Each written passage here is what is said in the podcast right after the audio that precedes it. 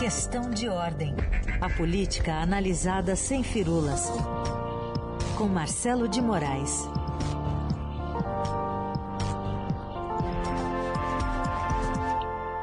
Fala Marcelo, bom dia, como vai?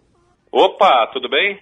Tá tudo bem, bracinho ok, né? Bra bracinho ok, essa, é, é, não dói mais nada, a febre some. Então é o seguinte, é. pode ir tranquilo vacinar, porque dá tudo certo. Não precisa ficar preocupado nem ficar com medo. vamos vacinar porque vai, vai, é muito bom, tá? Já tô zeradíssimo. É então, o, o, que não está zerado aqui é Brasília, viu, Carolina? Então, e, e lei de improbidade administrativa, ok também.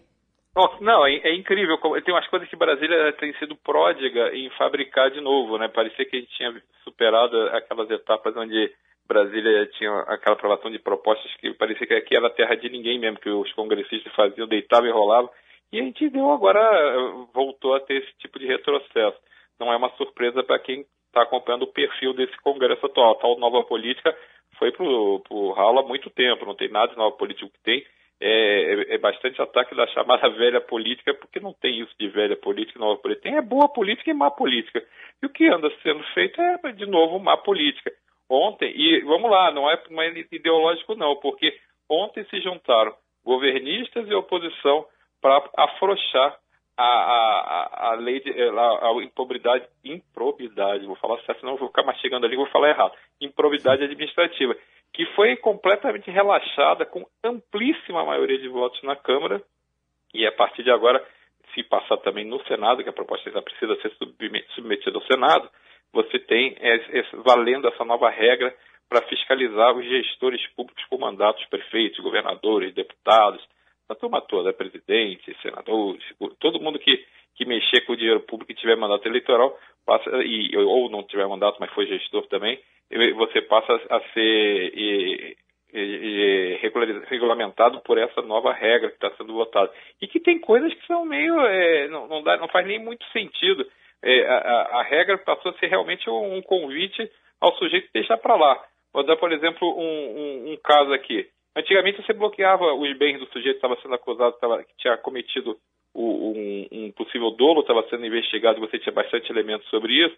Você conseguia, a lei permitia, a lei, a jurisprudência permitia que os bens dessa pessoa, por exemplo, ficassem disponíveis. Ou seja, o sujeito está deitando e rolando, desviando dinheiro e está guardando o dinheiro. Ele depois vai, vai gastando dinheiro que, na verdade, foi fruto de, de um crime.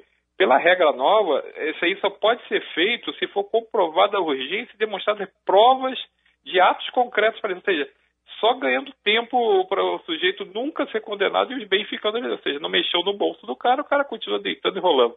A prescrição também está sendo alterada, porque antes não tinha um, um, um, prazo.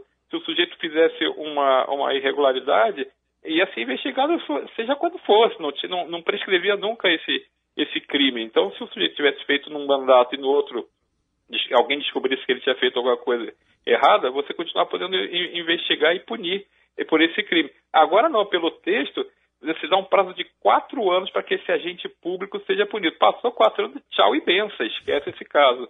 Então, é, é, é, coisas como essa, e quase passa também, teve uma que não passou, que era a questão de liberar o nepotismo totalmente.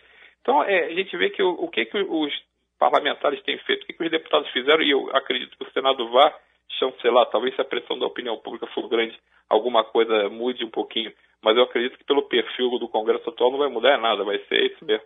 O que, o que, que, eles, têm, o que, que eles têm feito? Eles têm feito uma regra que aumenta a possibilidade de, de impunidade. Então, se o, o, sujeito, o gestor, o agente público cometer um crime, ele vai ficar novamente é, cada vez mais à vontade para fazer isso, porque a punição fica muito mais difícil. Então, a Câmara dos Deputados ontem deu mais uma demonstração que não está muito preocupada é, com, que, com a, o bom gasto, com a, a boa gestão pública e é, não podia se esperar muita coisa é, com o perfil que a gente tem visto dos parlamentares atuais, né, Carolina? Bom, isso aí. Além dessa boiada passando aí né, durante a pandemia, tem outro assunto aqui também para a gente tratar, é, que o presidente está de olho aí na eleição, né? Várias medidas, até agora uma encomenda que ele fez para aumento para servidores, né, Marcelo?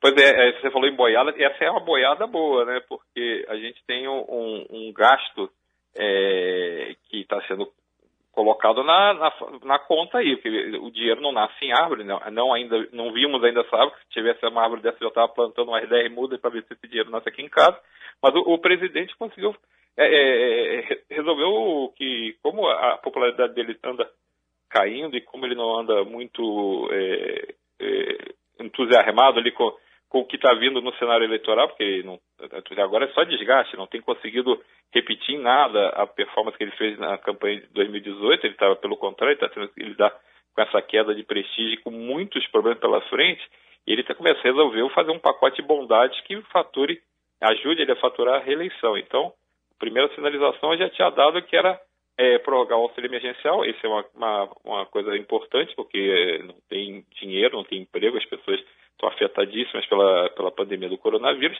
então já abre essa porteira de gastar esse dinheiro. Esse é um dinheiro que não tinha muito o que fazer, mas tem que sair de algum lugar essa conta. Então, prorrogar por mais três meses o auxílio emergencial sem que acabe a vigência do atual.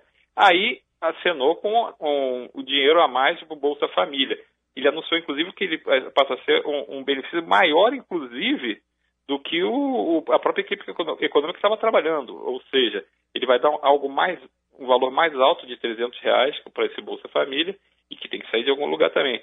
Aí também anunciou, acenou com a proposta de reajustar a tabela do imposto de renda, que também tem que sair de algum lugar esse dinheiro, mas é uma outra demanda que ele tinha prometido na própria campanha que se elegeu.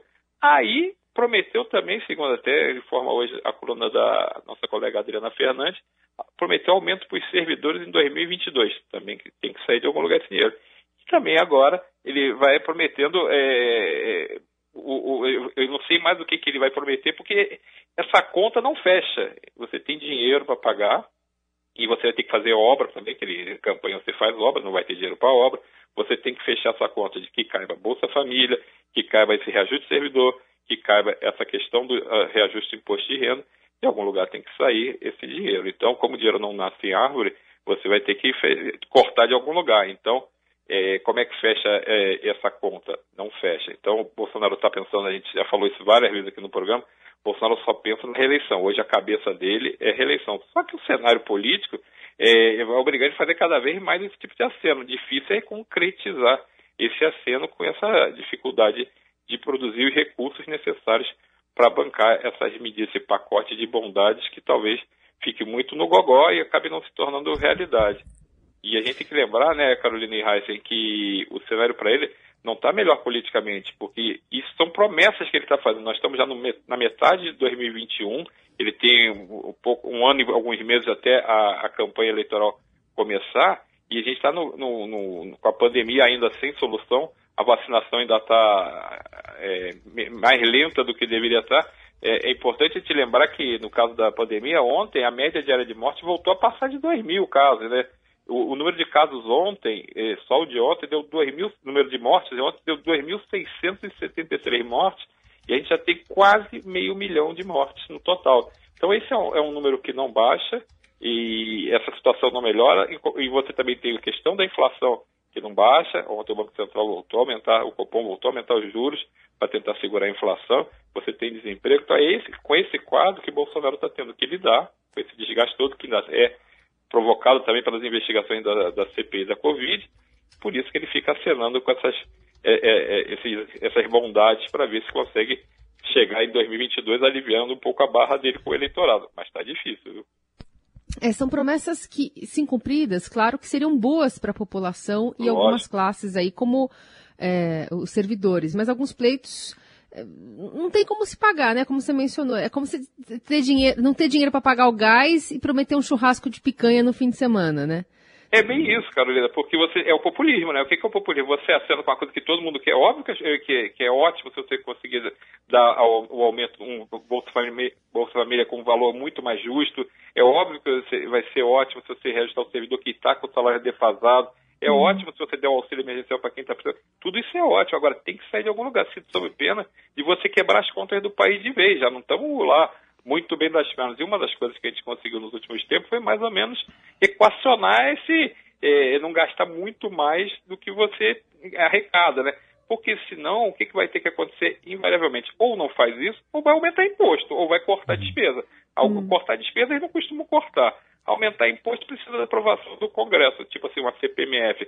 A gente sabe que ano eleitoral aprovar um novo imposto, é, é, e é melhor não fazer nada disso, então você vai ter que aprovar imposto, porque o desgaste é maior, é maior e fica ainda. aquela então... retórica, né, de que, ah, eu pelo menos tentei, vocês estão vendo, né, não fui eu, uhum. eu, eu, eu queria fazer isso, e, né, fica essa retórica para se usar também em 22, né. Mas falando é, em comida, eu queria falar como é que foi o almoço com, com aqueles partidos de centro que você falou, caiu bem, não caiu? Então, a, a, a conversa foi, eu, eu vou te dizer, o que sempre acontece nessas reuniões quando eu acompanho não resolve nada. Tem muita. É, parece uma carta, grande carta de intenções, parece que todo mundo concorda com tudo. Fica assim, então fica combinado que a gente se reúne de novo, né? Então não, não, não saiu grande coisa, porque não tem como sair grande coisa. Hoje, esses partidos, eu, só para contextualizar, ontem eu vi um almoço reunindo sete partidos, né, representantes, dirigentes de sete partidos que procuram um candidato para ser o representante da chamada terceira via, ou seja, nem Lula, nem Bolsonaro. A turma concorda com isso em tese. Mas na hora de dizer, ah, mas o nosso candidato vai ser fulano, não tem esse fulano ainda definido. Ah, mas a gente vai defender as seguintes bandeiras. Não tem essas bandeiras definidas. O que tem é uma vontade de preencher esse espaço que existe realmente entre de, para atender o eleitor que não quer votar nem Lula, nem Bolsonaro. Só que você precisa construir essa candidatura. A gente está em junho de 2021, tem muito tempo até eleição? Tem, tem muito tempo até eleição. Mas se não colocar esse nome na rua logo, daqui a pouco não adianta nada porque ninguém conhece. E ontem esse almoço foi uma primeira tentativa de organizar esse samba, né? Foi uma proposta de encontro feita pelo ex-ministro Luiz Henrique Mandetta, ele mesmo, um desses pré-candidatos, e que reuniu é, esses dirigentes dos partidos. Foram sete partidos, como falei, tinha PSDB, tinha DEM, tinha MDB, tinha o Cidadania, tinha o PV, tinha o Solidariedade e tinha o MDB. Então, sete partidos expressivos, sete partidos importantes, Alguns presidentes não foram, foram mandaram representantes, mas essa turma toda estava por lá. O difícil é confiar que essa turma vá marchar unida até 2022, porque cada um procura é, puxar a brasa para sua sardinha. E eles estão, a conversa foi muito boa, é, precisamos conseguir realmente uma aliança, precisamos todo mundo ficar junto no primeiro turno, e eles apostam na chamada maioria silenciosa do eleitorado. Quem falou isso foi o presidente nacional do PSDB, o Bruno Araújo, que diz o seguinte: a gente sabe que tem uma turma que não vai no fim de semana andar de moto, isso em referência ao pessoal do Bolsonaro. A gente sabe que tem uma turma que não vai no fim de semana com bandeira para rua, uma referência ao pessoal do Lula. E, e, aí a gente quer pegar essa turma que não vai para lugar nenhum. Eu não sei se essa conta é exata, acho que o Bruno está fazendo uma, um cálculo como se fosse é, preto e branco, né? Eu acho que tem muita nuance nisso. Tem gente que foi para a rua na Reduz que talvez nem esteja afim de votar em nenhum dos dois candidatos, mas foi protestar com alguma coisa que está insatisfeito eles apostam que tem um eleitorado muito grande de pessoas que não topam nenhum dos lados, nem o outro. E isso é verdade, realmente, você pega nas pesquisas, existe uma demanda por esse tipo de, de candidato. Só que tem que construir essa candidatura que responda. O que a gente tem visto até agora é, na verdade, essa, essa turma que seria uma opção para essa terceira via, pulando fora da disputa, parecendo o um paredão do Big Brother, né? Teve no primeiro paredão, foi eliminado Sérgio Moro, no segundo eliminado João Moedo, no terceiro Luciano Huck. E vai ter um super paredão do PSDB que vai eliminar três, né?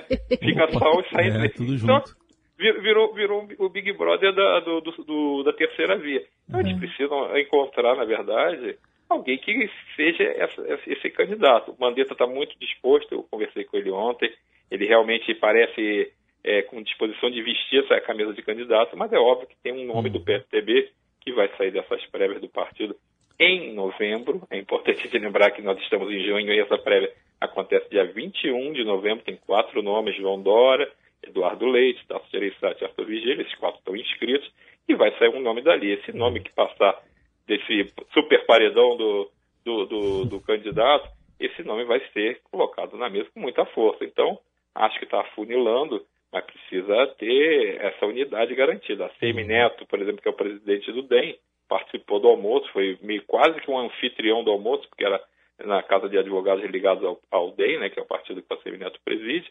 Ele foi meio que o, o quem recebeu para a conversa. E ele falou, esse é o sem da entrevista, mas sinalizou durante a reunião que estamos juntos, né? E todo mundo meio assim, mas estamos juntos mesmo na hora da verdade vai ficar com o Bolsonaro? Que é importante a gente lembrar que o DEM tem três ministérios no atual governo. E se ficar com cinco ministérios? E se tiver o apoio à candidatura dele ao governo da Bahia?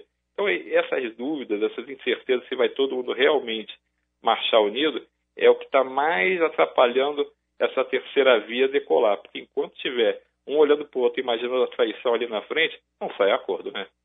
Muito bem, seguimos acompanhando com de olho ali sempre o Marcelo de Moraes trazendo essas informações para a gente. Valeu, Marcelo. Até semana que vem. Valeu, Carolina. Bom dia para você, bom dia para o Raíssa, bom dia para todo mundo.